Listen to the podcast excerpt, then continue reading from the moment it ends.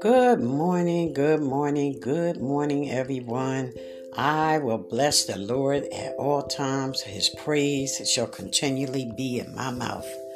Our words for today is coming from Isaiah chapter 41, verse 10. And our word is God is with you. And it says, So do not fear, for I am with you. Do not be dismayed, for I am your God. I will strengthen you and help you. I will uphold you with my righteous right hand. And the meditation thought for the scripture today is this God did not promise us a life of eternal happiness on earth or a problem free existence.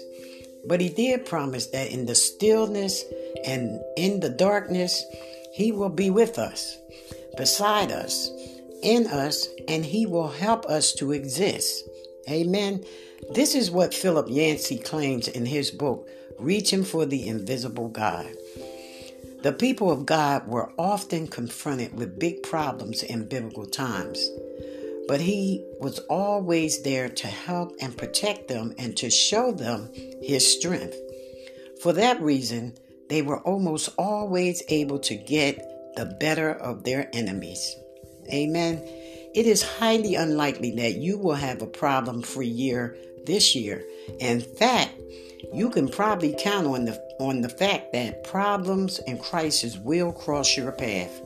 Amen. But in the midst of those crises, you need never be afraid or worried. After all, you have the promise that God will never let you down. Amen. That He will be with you every day of the new year to lead you and help you. That He Himself will strengthen you whenever you need extra strength.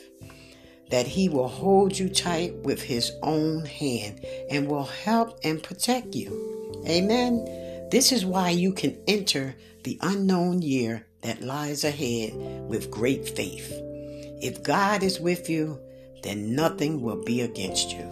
Amen. Amen. So have a blessed day in the Lord on purpose. And remember, a faith worth having is a faith worth sharing. So share the word.